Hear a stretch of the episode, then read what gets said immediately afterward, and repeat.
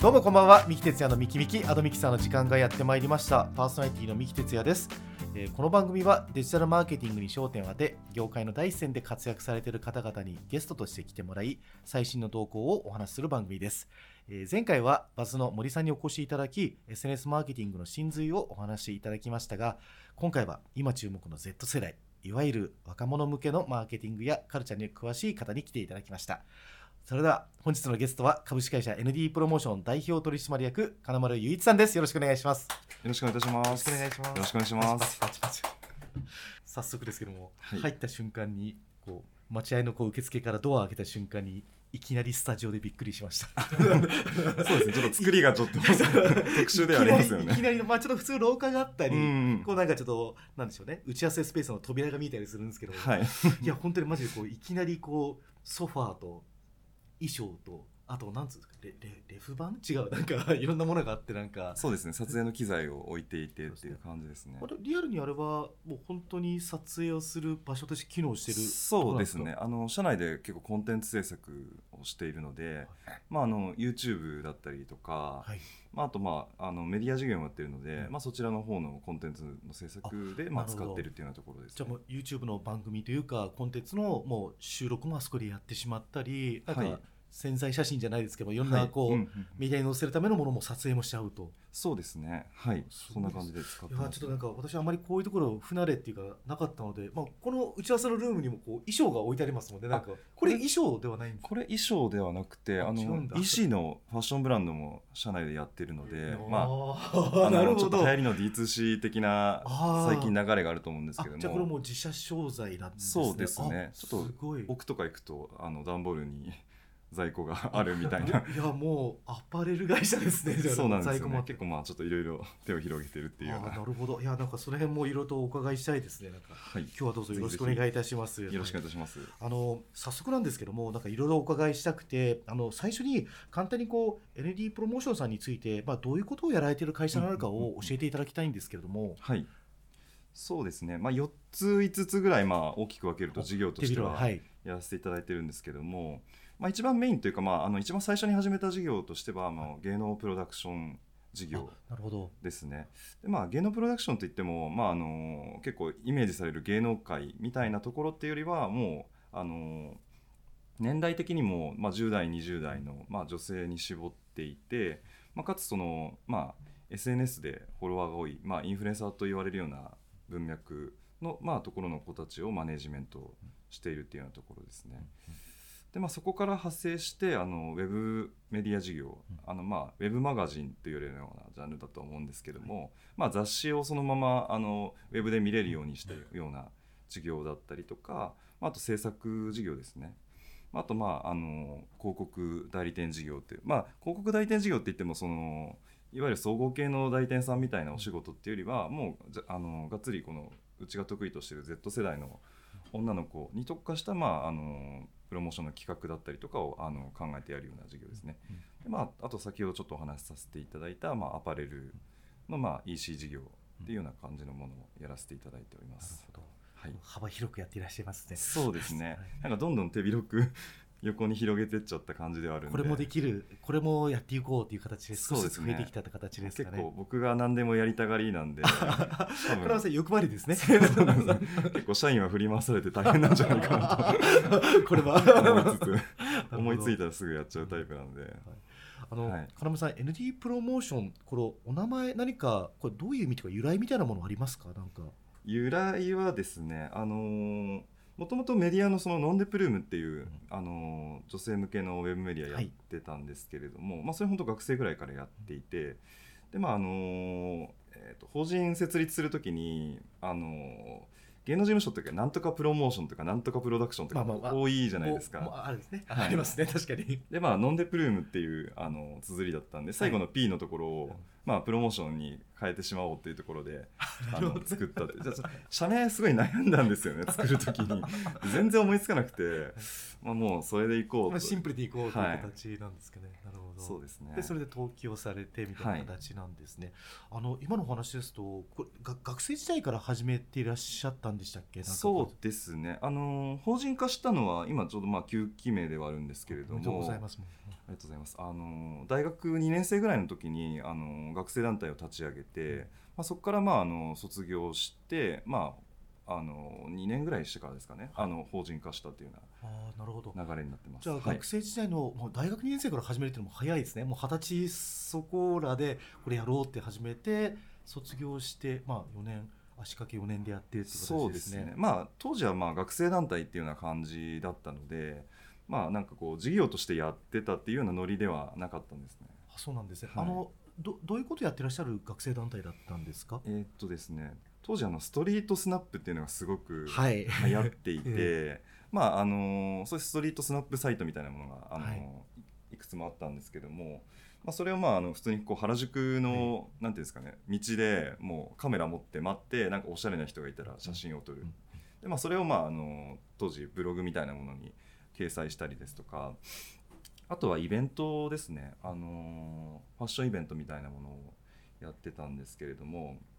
あの当時すごい古着がすごく流行っていて古着屋さんっていうのがすごくはい。あの原宿とか、あの高円寺とか、はい。あのいっぱいあったんですけども、まあ、そういうなんか人気の古着屋さんから服をリースして、であの美容師さんとコラボしてファッションショーをするみたいな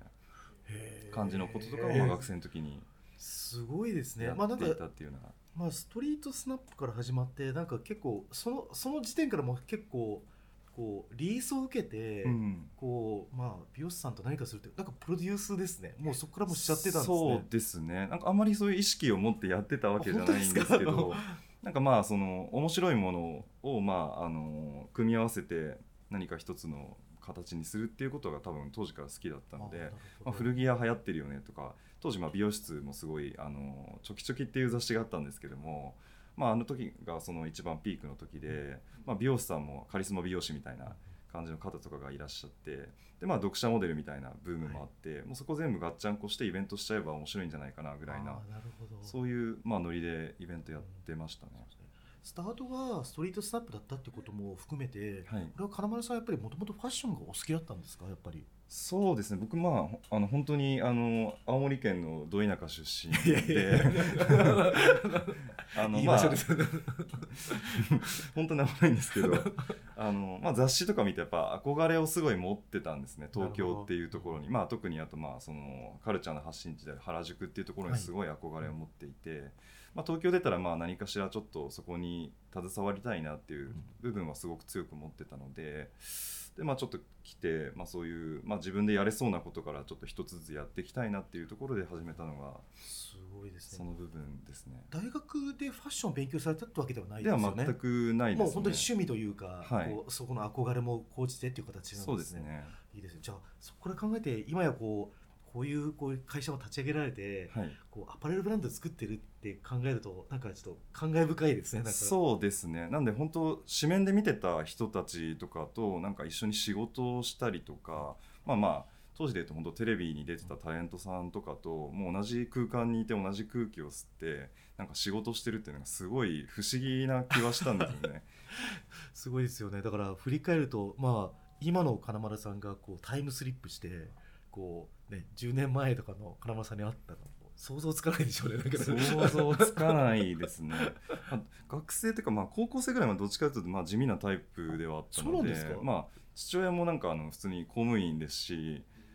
でまあ 僕自身もまあ大学出てまあどっちかというとまあ結構固めな仕事に就きたいなと思って上京してきたので、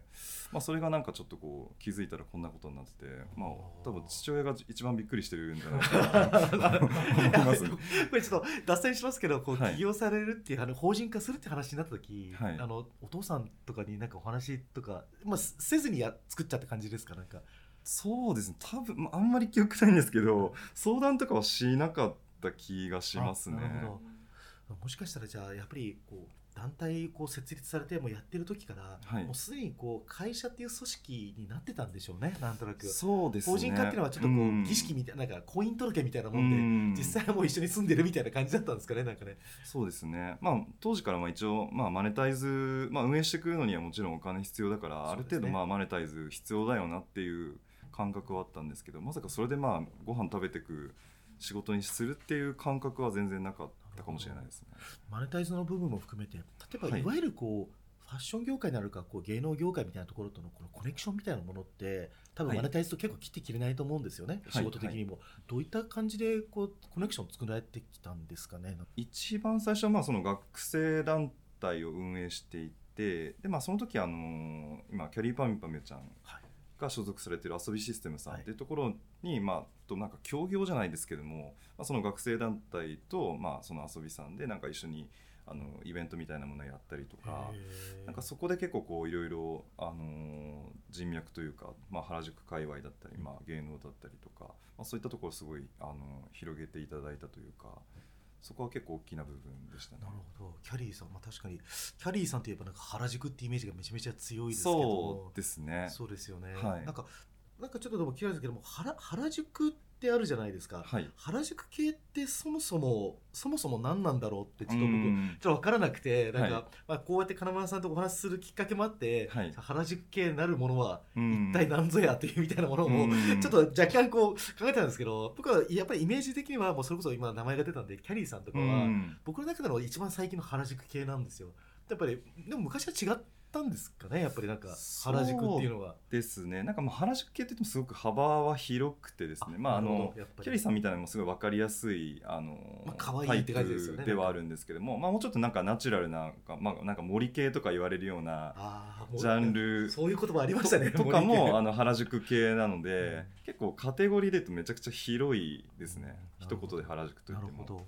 もしかしてなんですけどこれはい僕勝手に想像したんですけど、間違ってたら間違ってるって言ってほしいんですけど、あはい。はい森系みたいな、はい。い、わゆる古着屋さんっていう話もありましたけど、みたい。なものは昔からある伝統的な原宿系というか、こうナチュラルでからカジュアルでこう着飾ってなくて、うん。こう自然な可愛さみたいな感じだけど、はいはい。キャリーさんみたいな感じのものってこれキャリー以後ってなんかあれあれぞ原宿みたいな感じで、うん。あれがこう新新興勢力とかなそういう感じなんですかね？全然違いますかね？ね。昔からいたんですかね？あああいうの。のまあ、両方向ありましたね。なんで、まあ、あれが一つのカテゴリーに入ってるっていうのもちょっとまあ 違和感ではあるぐらいではあったんですけどもやっぱなんかそのちょっと最近言うとインバウンド的なところでなんか海外の人が見る原宿系ってそのキャリーさんみたいなイメージがすごく強くついたので、まあ、国内でもやっぱ原宿系っていうとキャリーさんみたいな感じのイメージを持たれる方が多いんじゃないかなと思いますいや。僕僕完全にそっちですね。なんかこう、うん。やっぱり世間のこう雰囲気に流されてる系ですけど、うん。もうキャリーさんといえばやっぱりかもう日本の可愛いカルチャーのなんか,、うん。なんか代表選手みたいな感じですよねなんか。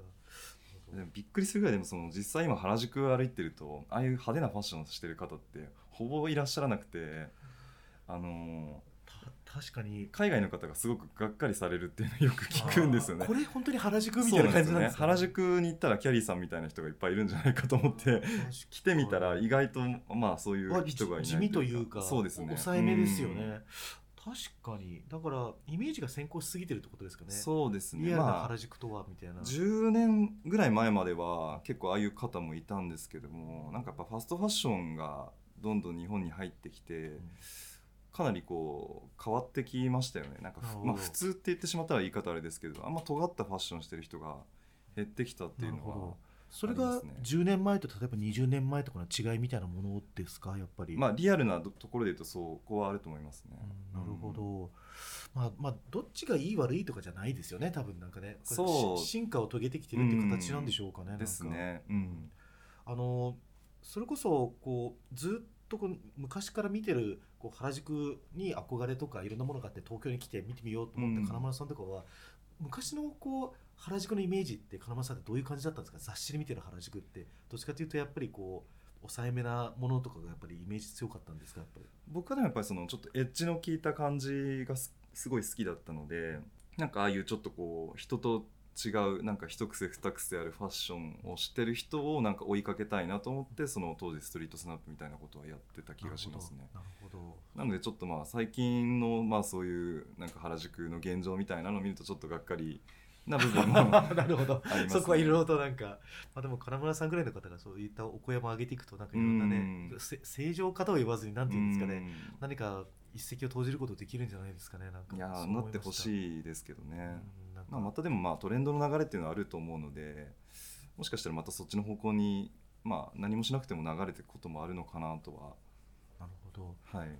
今の原宿って10代の方って結構集まっていらっしゃるんですか？そうですね。10代の子も多いですけど、まあ、なんかでも最近あんまりこうなんていうんですかね。なんかあったら原宿行こうみたいな空気は昔よりはちょっと薄くなっちゃったかもしれないですね。なるほど。逆にどこに行ってるんでしょうね。いやまあいずれにせよまだ原宿が一番にせよ、うん。他の場所もってことですよね。なんかイメージ的に。そうですね。なんか最近やっぱ聞くのは新大久保にみんな行きたがるっていうのはかもしれないですね。まわかります。なんかやっぱ所属のあの高校生のタレントとかに聞くと、なんか新大久保友達と行くみたいなことがすごく多いっていうのを言ってたので、わかります。なんかなんか僕も会社が明治神宮前にはい。あって、まあ、あそこってこう交差点に行くまでにこうあのチーズの伸びるものとかやっぱり売ってるんですよ、うんはいはいはい。いやいやまあなんかチーズの伸びるおっさんみたいな発言ですけど、はい。でもあれやっぱりみんな群がってますし、ちょっといろいろと友達との約束があって僕新大久保行ってきたんですよ。ちょうどたまたま、はいい。やもう高校生ばっかりでした。そうですね。制服で上からこう、なんつうんですかねこう僕みたいなこういうジャンパー着てはい。普通に歩いてる子たちが9時10時ぐらいですよなんか、うん。みんな歩いてて。いやでもやっぱり絶対流行ってるんですよ絶対、うんだから食べも食べるんだったら原宿で食わずに、まあ、パッてこう山手線乗って新大久保とかに行っちゃうんでしょうね。そうですね。あ今納得感ありました、うん。昨日言ってたんでなんか。まあフード以外でもまあコスメとか、まあ、韓国ファッションとかあとまあ韓国アイドルとか、まあ、結構すごいやっぱ今若年層の中ではまあ今っていうかまあ結構23年ぐらいずっとブームだったりはするので、結構ホットなまあところになってるんじゃないですかね若い子にとっては。やっ。ぱりそういうことなんですね。あはい。の、まあ、ちょっと脱線すると僕お姉ちゃんがいて、はい。お姉ちゃんの娘だから、はい。えっと私メーカー僕からすると、が今高校生こあ今も大学生になったのか。でで、まあ、やっぱり韓国が大好きで。うんでなんかこうソウルに行きたい行きたいって言ってで理由がだ食べ物とかじゃなくて服買いに行きたいと、うんでだからどっか東京とかで買い物とかも普通すぎて、うん。でなんか笑ったのがこうソウルの GU に行ってその限定モデルがあるみたいなこと言ってて、まあ、本当に？みたいななんか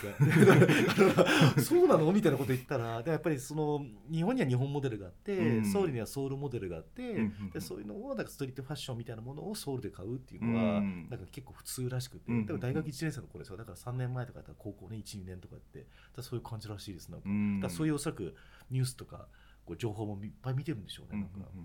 金間さんのこうウェブメディアって大体どうどういった記事とかあのまあコンテンツとか結構揃えてらっしゃるんですかなんか。あそうですね。まあ主にそのわ若年層のまあ女性がまあ好きそうなものであればまあ結構何でも取り揃えてる感じではあるんですけど。まあまあちょっとまあざらっと。あのファッションだったりとかまあコスメメイクの話だったりとかまあ流行ってるアプリだったりとか、アプリも紹介するんですね、フード系とかですね、まあ、あの最近流行ってるカフェ南線とか。やっぱりいいですね。やっぱりそういうのやっぱり皆さん読みますよね絶対ね。次どこ行こうかみたいな形ですよね。なんか。そうですね。まあここでまあ情報を仕入れて、まあ、実際足運んでもらったりとか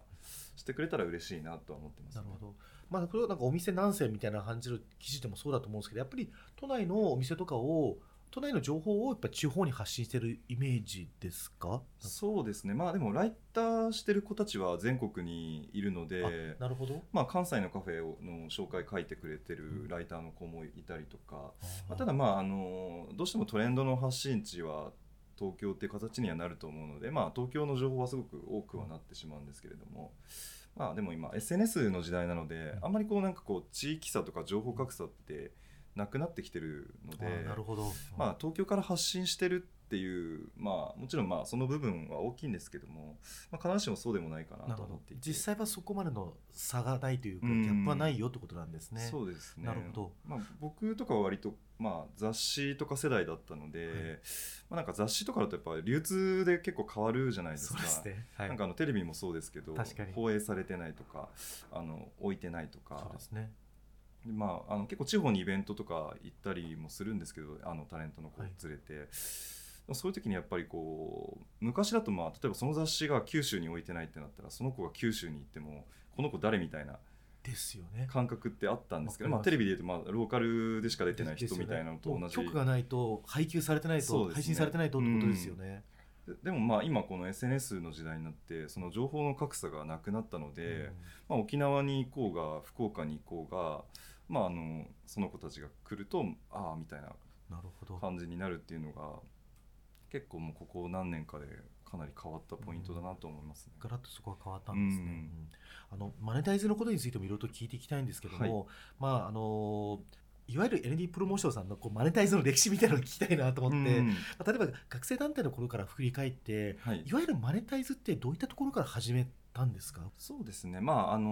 まあ、事務所だとまあ分かりやすく、まあ、タレントにまあ例えば出演費だったりとか、まあ、そういう、まあ、あとまあ今だとすごい SNS で PR してくださいとか多いと思うんですけど、まあ、そういうところでまあ収入を得ています。あとまああのメディア事業でいうと、まあ、タイアップですね主に。なるほど。あのまあ、結構うちの強みとしてはそのタレントも抱えながらメディアもやってるっていうところがあるので、まあ、あの実際自社の子をまあ出演させてタイアップを取るみたいな感じのところで、まあ、あのメディアに掲載するとか、まあ、そういった感じの部分が多いですね、まあ、あとまあプロモーションプランニングしてあの企画立てて、まあ、それでフィーをいただくとかなるほど。って感じだと思いますね。そこは強みですね。自社でもやっぱりメディアも持っていてそうですね。それでまあプロデュースもしてということですね、まあ、圧倒的にやっぱこうバジェットを広げられるので、まあ、単体でこうなんかお仕事をいただくよりは、まあ、こっちでちゃんとこう企画を作った上で、まあ、結構大きい予算を取りに行けるっていうのはすごい強みだったりしますね。そういったことなんですね。あのどういった広告主様が多いですか？そうですね。まあうちがやっぱ強みとしてる、まあ、若年層とか、まあ、Z 世代とかに、まあ、プロモーションかけたいクライアントさんであれば本当にまあ業種問わずっていう感じではあるんですけども、まあ、うちまあ女性が強いんで、まあ、一番多いのはやっぱあのコスメとかなるほどまあ、ファッションはちょっと正直最近あのあんまり調子は良くないので あんまりファッション系のクライアントさんからの出向っていうのは少なくはなってるんですけどもまあ、あとまあちょっと特徴的なところで言うとあの、はい。着物とかですね。あの着物ですか？ちょうどまあ20 20歳で振り袖と確かかでまあああいうのすごい熱いのがあの若年層ってやっぱお金ないんですけど、まあ、そこに関してはなんかあの親の財布からお金が出るじゃないですにか。わかりやすいですね、はい、なんでまあ学校とか教育系とかですね。ああいうところはまあ若年層の中でもお金を使ってくれるジャンルだったりはするので結構そういうところからの出向とかっていうのは多いかなっていう気がしますね。なるほど。あのそういった広告主さんの中で、はい。これあのこれは成功した企画だよっていうなんかこうケーススタディみたいなものなんかございますか？そうですね。あのうちでやってるなんか SNS ドラマ事業っていうものがはい。ありまして結構それとかはすごい面白い企画だなっていうことで、まあ、すごいクライアントさんからもあの好評な企画だったりはします、いいですね。こそこぜひ聞きたいんですけどもこうこう、まあ、ぜひリスナーの方も結構興味があると思うんですけど SNS ストーリー、まあ、いわゆるショートストーリーってなんだっていうところ、うん。結構知らない人もいや割とテーマだと思うんですけど知らない人も多いと思うんですよね。どういったものかってぜひ教えてください、なんか。そうですね、まああのまあ、もちろんドラマっていう、まあ、一般的に地上波で流れてるようなまあ、いものがわゆるゲックとかなんかだとかはい。ありますよね、あるとは思うんですけども、まあ、あれは本当にそのまま SNS 上であの展開してるっていうような感じで考えていただければなという感じですね。結構まあ若年層でいうとまあそのテレビ離れとかよく言われてると思うんですけども、なんかあの TVer とかうん。あるじゃないですか、最近あのはいテレビをあの TVer さん、ウェ ABEMA さんとかはい、ウェブ上で見れるみたいな、はい。なんかああいうののこうランキングとか見ると上位ってすごいドラマが多いんですね。ね。ほとんどもう占めてるのドラマで、はい。まあ、なんで若年層の中でも結構バラエティーとかは YouTuber さんの YouTube チャンネル見る方とか多いんですけど、うん。ドラマっていうコンテンツに関してはすごいその若年層の中でもやっぱり人気があるし、うん。まあ地上波で見れなくてもやっぱなんかドラマっていう一つのコンテンツとして見たいっていう、あの欲求みたいなのは強いので、うん。そこをまああの社内でまあ制作してやってるっていうようなとこなるほど。ろですね。こういったこういわゆるこうショートムービーっていうかこうストーリーでのこうドラマを作っていくっていうのは、なんか始めたきっかけってどういうものだったんですか？なんか企画の発端というか、うん。そうですね、まああのー今はそういう、まあ、クライアントさんに、まあ、協賛いただいて、あのードラマ作ってたりはするんですけども最初はもう、あの自費で一回やってみようみたいな自費ですか？感じであの一つ作ってみて。そう思い切ってますね。なかなかやっぱりその事例がないとクライアントさんもなんかいきなりあのドラマやりますって言ってもいいやなんか1号案件はうん。やっぱりこっちで持ち出さないとみたいな感じですよね。そうですね。まあもう一つの投資かなと思って。うんまあ、初回そういうのやらせていただいて、まあ、それをまあ元にクラントさんになんかこういう展開できますよみたいな部分だったりとか、まあそれはいい結構あの社内であの脚本とかも作ったりするので、まあ、そのクライアントさんに合ったあのプロットを作ってあの実際ご提案しに行くっていうようなことをしてたりします。なるほどね。あ実際どういったその1号1号案件のストーリーってどういうものだったんですかそれ。まあ、結構まあ分かりやすい恋愛系のあの高校生の胸キュンですね。まあいいですね。あの結構なんて言うんですかね。若い子もあの年配の方も一緒でなんか分かりやすいストーリーっていうのはすごいもうベタベタな。ベタベタなやつ。なんかあのあんまヒヤヒヤしたくないんですよねこうコンテンツ見ていく上で。なるほど。あのこう予定調和でも、うん。あ来た来たみたいな、うんそうですね。いう感じなんですかねなんそか。そこはあると思いますね。全何話ぐらいなんですかやっぱり大体一番長いやつだと 9, 9話ですね。でまああの今ツイッターで展開してるのであの動画が2分20秒いうん。1話あたり作れるので、まあ、かける9話っていうなるほど。感じですね。そうだから総分数で考えるとまあだから1個のちょうど本当ドラマの分数ぐらいになってまあちょっと短いぐらいですかね。そうですね、でも1回あたりがすごい短く見れるし、後から見た人でも全部こうなんか録画されてるもの全部いっぺんに見るみたいなイメージなんで、うん。それはいいですよねやっぱり。そうですね。今ってこういうこういわゆるこうドラマなんだろう案件ってもう大体何,、何作ぐらいやられたんですかこれ？今3作やらせていただいて2作目があのアメリカンイーグルさんっていうアパレルはいはい。さんです。ね、はい、でまああとあの3作目がインディードさんっていう求人の。インディードさんなんか意外なところに すいません意外というか。あのアメリカンイーグルさんはなんか結構分かりやすいなって僕思ったんですね、はい。まあファッションじゃないですか、うん合うなと思ったんですよね。ドラマの中で入ってくるし、うんうんうんインディードさんインディードさんアルバイト募集とかですかね。そうですね。まあアメリカンイーグルさんの時は本当にプレイスメントの仕方が分かりやすくてまあその要はアパレルの服を着てもらって、まあ、ドラマに出るとでまああのどっかシーンの中であの店舗にちょっと買い物に行くみたいなシーンがあったりして分 かりやすく見せられて自然に入ってくる感じですね。ですね、はいでインディードさんに関してはえまあ求人というかまあアルバイト、まあ、高校生なので多分対象としてアルバイトになるかなと思うんですけども、まあ、バイトを通してこう成長していく高校生たちの話みたいないいですね。なんか身近なテーマですね。なんかそうですね。いいですね。なんかこう家族が出てきたみたいな形ですかね。でまあ途中やっぱりそのインディードさんでまあ検索してバイトを探すっていうまああシーンが出てくそういうシーンを差し込んでる感じなんですね。あの分かりやすい。分かりやすいですね。ああの、なんか評判はどうですか？やっぱりこう、自然と入ってるんで、ココルさんからしても、なんか自然とこう生活の中に、ドラマのストーリーの中に入ってるっていうこうとで、ん結構評価高そうですよね。なんかそういう。そうですねなんかその、まあ、広告なんですけども、まあ、あの見てる側としてはコンテンツとして見ているのでやっぱそこが結構大きい部分だなとぱりなんかこう若い子って結構広告に嫌悪感感じるとかそうですね。っていうのそれは、はい、言われたりすると思うんですけど広告はまあ悪みたいなところもあそうですねるんですけども。もうなんか YouTube スキップスキップみたいな 感じはあるんですけどあのなんでまあやっぱコンテンツの中できちんと綺麗に見せられるっていうのが一番大きいポイントかなとなるほど。はいまあこいわゆるだからコンテンツ化してる広告ということですよね。そうですね素晴らしいです。あのその中でもただやっぱり広告は広告じゃないですか。はいで皆さんのこう調整の中で広告とコンテンツのバランスって金村さん的にはどう考えていらっしゃいますか？なんかまあ最適解ってまあパッと今言えないと思うんですけどもうん。でもバランスってどうあるべきだと思います？どうしてるんですか？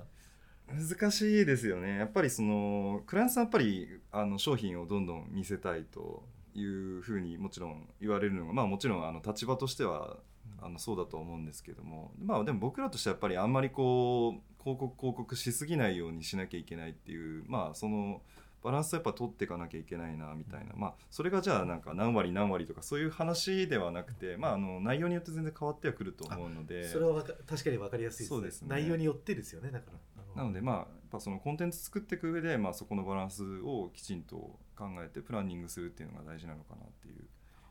がしてますね。なるほど。ありがとうございます。あの金村さんドラマのあれば KPI KPI って何ですか？まあそうですね。あの分かりやすいのはまあ再生数にはもちろんなっちゃうんですけど、ね。まあ、動画なんで、まあ、ただそのアメリカンイーグルさんの時とかはあの実際劇中で着ていた服とかを、まあ、ちょっと EC と連動させてとかっていう形でやっていたのなるでほどでまあゴールデンウィークぐらいの時にやってたんですけども結構分かりやすくその会が終了した時に、まあ、商品が完売したとかすなんかすごいそうういう話をまあいただいたので、まああのまあ、ちょっと施策の内容と、まあ、あの業種によるのでなんかあの一概には言えないんですけども、まあ、なるべくまあちょっとちゃんと数字に現れるようなものにしていきたいなっていうのは確かにあの考えてますね。やっぱり事前の準備として例えばアメリカンイーグルさんの、まあ、わかんないですけど例えばフ,、まあ、フリースフリースじゃないけどなんか例えばシャツがあったりとかしてそれはい劇中で着てます、可愛いワンワンピがあります、うんってなった時に EC でもちゃんと事前に連動させておくみたいな下準備もやっぱりされたんですかねそうですね。あのスチールカットも別で取っておいてで、まあ、あのはあ なるほど。EC の方にあの作品がまあ終わった時にあの上がってるような感じにあなるほどしているとか、スチールカットを別に知るってことは例えば登場人物が来てるようなカットで EC にも載せているみたいなイメージですかね。はい。すごい。それは検索したら買いますね。そうですね。なんかライブコマースっぽいですかね、なんか。ああそうですね。まあ結構近しいものあるかもしれないですね。なるほどなるほど。結構リアルタイムで動かしていくっていう意味では近いものもあるかもしれないです。物販との相性がすごい良さそうって今感じました。そうですね。すぐに反応されたんああったんですかねユーザーからやっぱり。みたいですね。ちょっとまあ僕もそっち側の数字はあのあこっち側では追えなかったのであれなんですけど、まあ、クライアントさんからは、まあ、でもあの地上波のドラマとかでも例えば石原さとみさんが着てた服がうん。完売したとかそういう話ってよく聞くと思うんですけども、まあ、それにやっぱ近しい効果っていうのは、あのウェブ上でも作れるのかなっていう気がしてますね。なるほど。ドラマなんですけども、はい。キャスティングとか、はい。楽曲のこう選出というかこう選定とかはどうされてるんですか？キャスティングはそうですね、あのーやっぱりドラマなのであの演技がまあできる方っていうのはあの主役にはあの持ってきていて、やっぱちょっとまあ主役級の人がちょっとこういくら例えば SNS で強いインフルエンサーの方だとしても、あの結構あの演技力がないと、まあ、見てる方もまあ辛まあそうですね。辛くなってくるので あのちょっとまあちょっと大大根役者じゃないですけど いやいやまあかんみたいな感じですねなんかね。そうですね。なんでメインに立ってる人たちはまあそういう俳優さんをやられてるような方で、まあ、かつまあ若年層人気がある方を置かせていただきながらも、まあ、あのサブ役とかではやっぱりそういうソーシャルで影響力のある方を使うことでこうドラマもどんどん拡散していくっていうようなところですね。なんかやっぱり演技力って大事なんですね。すいませんすごい社会専門かもしれないですけど。いや案外有名な人だったらいいのかなとかうん。すごいイージーに考えたりとかしたんですけど。そうですね。なんでなんかあのー全然レッスンとか受けてなくても自然にできる方もやっぱりこう自然にできる人がいるってことなんまあ、そうですね、まあ、いらっしゃったりはするんですけども、まあ、やっぱりあの経験が必要なジャンルだったりはするので、まあ、そこに関してはやっぱりある程度できる方っていうのを置かなければなっていうのはありますね。ですねやっぱり結構バランスそれそれこそバランスなんですねそうですねなんでやっぱりキャスティングのそのバランス感というかやっぱそういうプロデューサーとしてのそこの配役みたいなところっていうのは結構問われるのかなと思いますね。うんなるほどあの皆さんのところでこうあの、はい要は ND プロモーションさんのこう抱えていらっしゃるこう所属の方以外にも他のあの事務所といいますか所属されてる方とかもやっぱりキャスティングされるってことですよね。そうですねあの全然関係のないというか別の事務所の方を起用してあのやらせていただいてるっていう。あそこはなんかすごいですよね。なんかやっぱりこう。ですね。まあなんかこうまあ自分の事務所の子なのでもちろん入れたいっていう気持ちはあるんですけども、ね。まああの立ち位置的にはやっぱり中立でフラットに見てあの最適なあの配役をするっていうのは重要にはなってくると思うので、まあ、そこはすごい意識してますね、まあ、いいコンテンツを作らなければあんま意味はないと思うので、まあ、そこでまあなんていうんですかご利用しみたいなところって あんまりなんかこう僕のなんかあの流儀としてはあんまり好きじゃないなっていうそうですよね。感じです。なるほど、はい。こういうこうドラマのこういわゆる広告商品としてドラマを作成するっていうのがあると思うんですけどもこれ以外になんかドラマ以外に何か作ってこうやっていこうなんていうものは結構あったりするありますか何か計画とかなんか。そうですね、まあ、そうですね。まあでもその自社でやっぱりまあ EC 事業を始めたりとか,、まあ、なんかあの広告以外のマネタイズをもうちょっと広げていきたいなっていう部分はそれはいいですね。あって、まああの事務所ってやっぱりその IP ビジネスというか、はい。まあ、このタレントの子たちをもう最大限どう生かすかっていうのが僕らの腕の見せ所だったりはするので、まあ、なんでそういう本人プロデュースのアパレル EC を始めるとか、まあ、プロデュースの例えばわかんないですけどカラコン作るとか結構こう今まであまり普通の芸能事務所さんが自分たちではやってこなかったまあ協業とかではありえると思うんですけども、まあ、あのそこの部分はもうちょっとこう自社としてはやっていきたいなこのコラボレーションした商品作りっていうのはかなり大きそうですね。まあ、僕らアドミキサーって言ってるんでアドアドとか結構話をよくするんですけども、うんまあ、マネタイズの方法って広告だけではないですよね。そうですね。うん。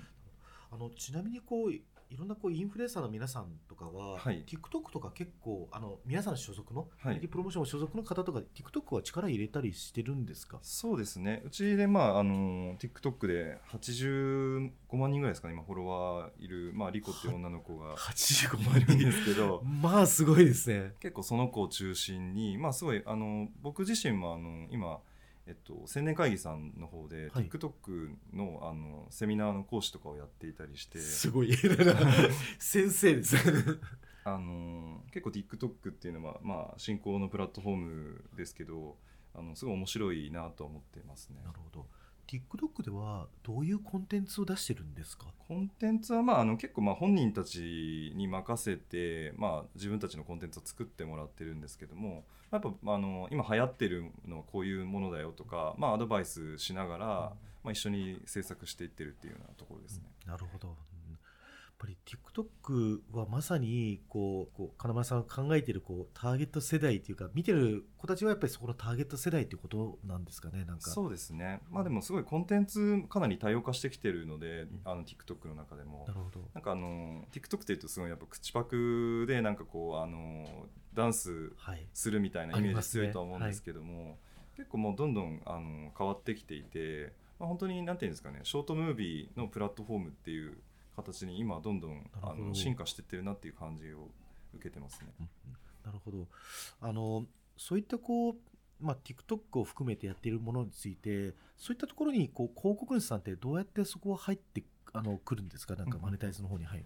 なんか一番わかりやすいやつで言うとあのハッシュタグチャレンジっていうあのものがあるんですけども、ね。はい。まあなんかあのまあジャックしてあの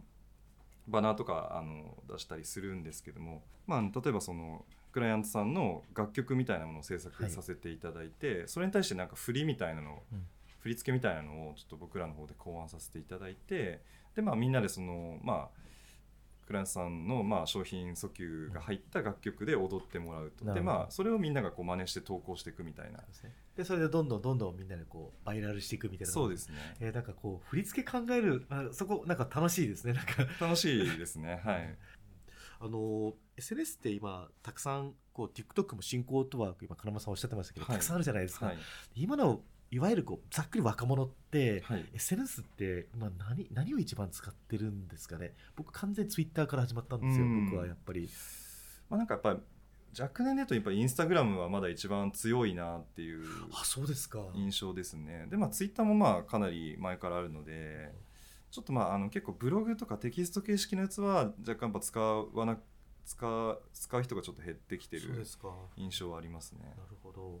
やっぱりいわゆるロム線見てるだけじゃなくて実際に出していく子たちが多いんですかね。そうですね。一般の子でも。うん。まあ、それこそ TikTok とか、まあ、結構日本人って恥ずかしがり屋で絶対そうだと思います。いう話とかもあったりはするんですけども、まあ、結構若い子そういうのをこう躊躇なくどんどんアップしてるのでそうですねそこに関しては。たら確かにうん。恥ずかしがり屋っていうのは結構ステレオタイプで、うん。実際のところはこう時代が変わってこうどんどんみんな自ら短いものストーリーズでも何でもこう上げちゃってる感じですよね今うね、ん。まあ、特にまあ TikTok ってすごい面白くてですねあの、はい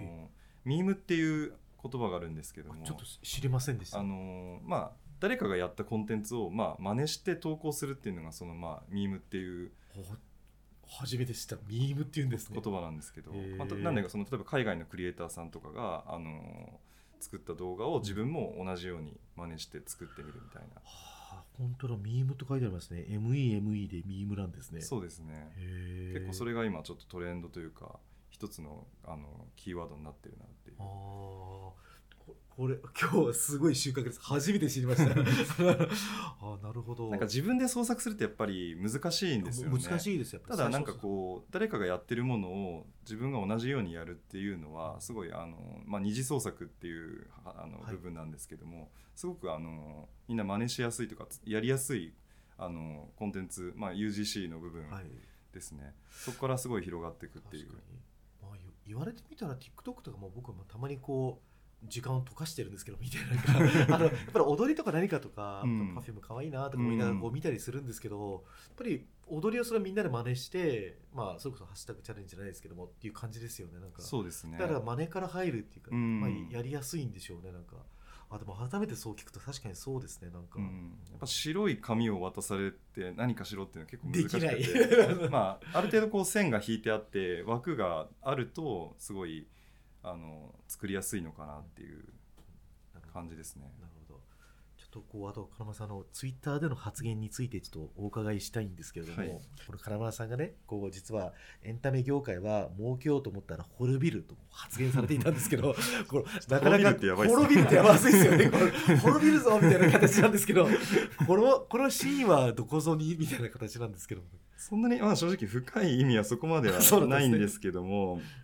まあ、僕自身がまあやっぱこのエンタメが好きなので、なんかまあそれをまあ金儲けの道具としてやってるっていうよりはまあまあなんていうんですかね。例えばもっと自分自身稼げる仕事はあるかなとは思うんですけどまあでもこれやっぱ好きで仕事にしてるので、まあ、その意識がすごい大事なんだろうなって思っていて、まあ、特にすごいこの業界で成功してる方々ってやっぱすごいこの仕事を楽しんでやられてる方がすごく多くておっしゃる通りですね。やっぱそこが一番あの大事なんじゃないかなっていうすみません。あんまなんか深くなかったですね。いやいやいやいやまんまでしたね。なるほど。まああの金儲けをメインにせずに楽しむことをやっぱりメインにこうちゃんとこう忘れるなよっていう警鐘を鳴らしてるんですかね。そうですね。なんかあんまりこう投資して分かりやすくスケールするようなビジネスっていうよりは割とこうなんかこう博打っぽいところがあるのでまあ水物とかよく言われますけどね、水物山師みたいな感じですよね。ねまあでもまあそれがまあエンタメの面白さでもあったりはするので、まあ、そのまあ気持ちを持ってやっていくっていうのが一番大事なのかなっていうふうに感じてますね。ありがとうございます。そんな金村さんこうエンタメ好きな金村さんにこうエンタメとはい SNS の関係ってこう今どういう状態にあると思いますかなんかこうエンタメは昔からあるじゃないですか、はい。エンタメという言葉で言うのも恥ずかしいですけどもそれこそうんなんですか平安時代ぐらいからもね、はい。能みたいなものと文学とかあったんですけどで SNS っていうのは今もうここ10年ぐらいで生まれたものだと思うんですよ、うん。それってこう結構大きい地殻変動が起きたんじゃないかなと思ってて、だからそういう関係って今少しずつこう、まあ、TikTok もできて、はい。どうやって今変わってきてるのかなっていうのはこうプロでいらっしゃる金丸さんはどう考えていらっしゃるのかなと思なんか一番まあ感じるところで言うとやっぱその SNS がない時代ってもう限られた人しかこうスターになれなかったと思うんですね。そうですねなんかまあ例えばテレビがまあメインの時代であったら、まあ、そこになんか露出されなければもう0100みたいな状態だったと思うんですけども今ってその20とか30とか50とかもあり得るんですよね。まあ、自分で発信してそこにまあ到達できるので。なのでまああのそうですねその限られた人以外の人がそういうスターになれるチャンスが出てきたっていうのが一番大きい部分じゃないかなと思ってますね。確かにあの全然大成功しちゃってますけど考えてみたらジャスティン・ビーバーとかもそうですね。まあ YouTube から、まあ、まあ昔だったらなんですかね彼ぐらいだったらどっかのテレビ番組とか応募したかもしれないですけども、うん YouTube から始まってるっていうところから考えるとそうですね。間口は非常に広がったっていうのもあるかかもしれないですね。まあ、でも本当に多分 YouTube がなければ彼もいなかったと言絶っても対いないですね。まあはいまあ、過言じゃないぐらいなことだと思うんですよね、まあ、そういう人ってすごいもうどんどん増えてきてますしむしろなんかその決められた枠で露出をして有名になるっていう人よりも明らかにそっちの方が今増えてきているので、まあ、今後も多分その状況っていうのは変わらないんじゃないかなみたいな。うちのまあ事務所の子とかでも別になんかみんながみんなテレビに出たいわけでもなくてそうなんですね。まあ、そこが結構、まあ、あのマネジメントとしては難しかったりはする部分でもあるんですけども、まあ、目的がもう、あの一つじゃなくなったんですよねやっぱ10年前多分この業界にいる人だとみんなやっぱ、あの芸能人だって何になりたいのっていうとやっぱテレビに出ることが目的だったんですけども、出口がそれだけじゃなくなったっていうのが、やっぱ SNS がもたらした一番大きなところなのかなっていうのは感じてそれはいいですね。あの結構スカウトみたいなものもやっぱりこう SNS 上で行ったりするんですか？なんかそうですね。あのもうほぼっていうかまあ SNS でスカウトしてる感じになってます結構もうそれが普通になってるんですうね、ん、でも僕本当5年ぐらい前に、まあ、こうそういうことを他の事務所さんに言ったらなんかえ？みたいななんか怪しくない？みたいな 感じのことを言われていて。あ案外そうなんですね。いや本当にあのそその当時は本当に原宿でみんなこう待ち構えて声かけるみたいな、まあ、僕からしたらそっちの方が怪しいなと思うんですけど。まあそうですよね。